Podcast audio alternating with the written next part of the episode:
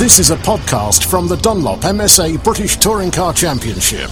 For more information, visit www.btcc.net.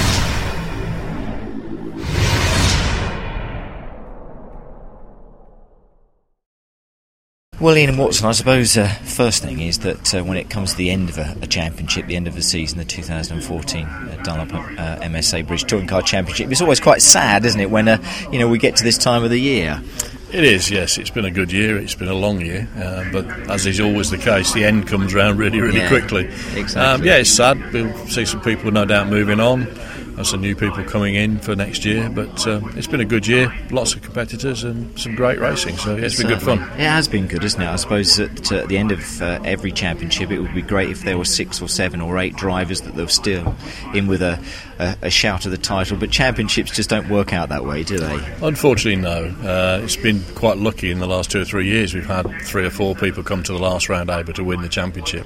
This year we're down to just two, but uh, nonetheless, it will still be pretty exciting. I think. It certainly will do. The BARC, again, we have a chat with you throughout the year and we get to, to talk to you.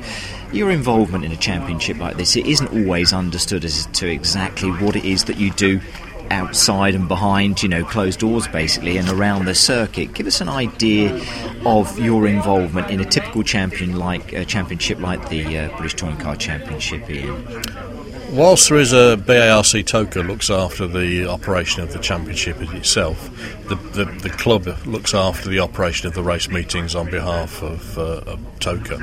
So we're, we're uh, essentially providing all of the staffing to go with every event. So the marshals all volunteer their services through us.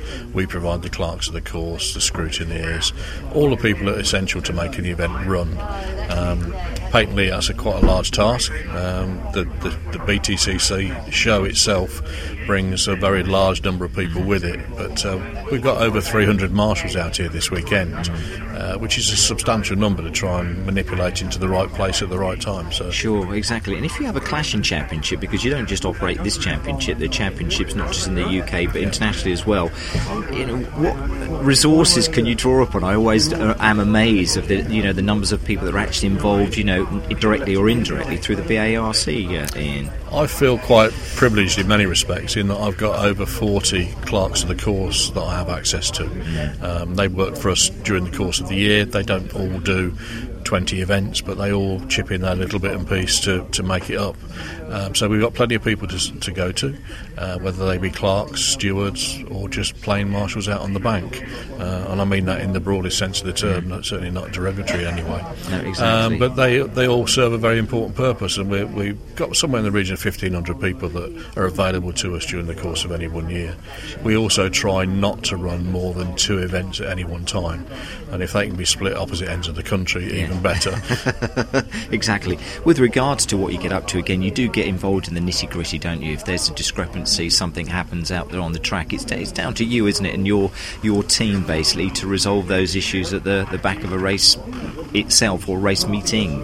Yes, absolutely. I mean, we've still got a variety of ongoing issues from engines that have been sealed to be checked at a later date, um, judicial things which sometimes hang on from one meeting to the next.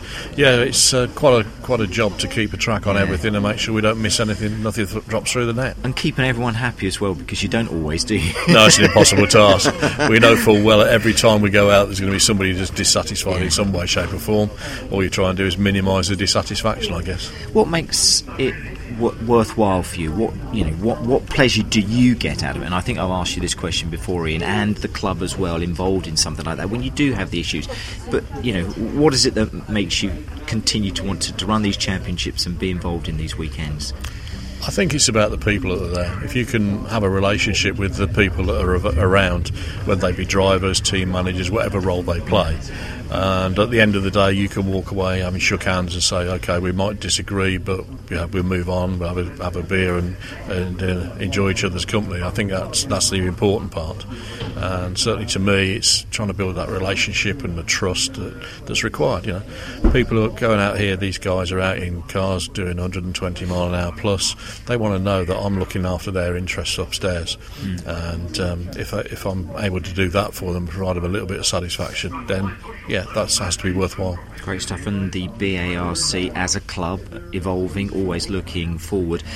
Where do people find out more about it? Because the you know new branding's been done recently, new website and everything else. Yep. I suppose if you want to know more about the club, it would be advisable to go to the website, wouldn't it? The website barc.net is Yeah. the is the first port of call. Yeah. Um, but we're also hooking in these days. We're finally getting into the 21st century Mm. by getting involved with things like Facebook and Twitter. So we've got various accounts on that. So depend upon your interest, whether you're a marshal or a competitor, there's some way of finding out what's going on that way round. Exactly, because people can get involved really directly with these weekends that we've been speaking about, can't they? They can really get trackside basically, and uh, you know, you touch on marshals. That's a, a crucial element, isn't it, to any race weekend? Without a shadow of a doubt, without the marshals, we'd be Mm. completely banjaxed.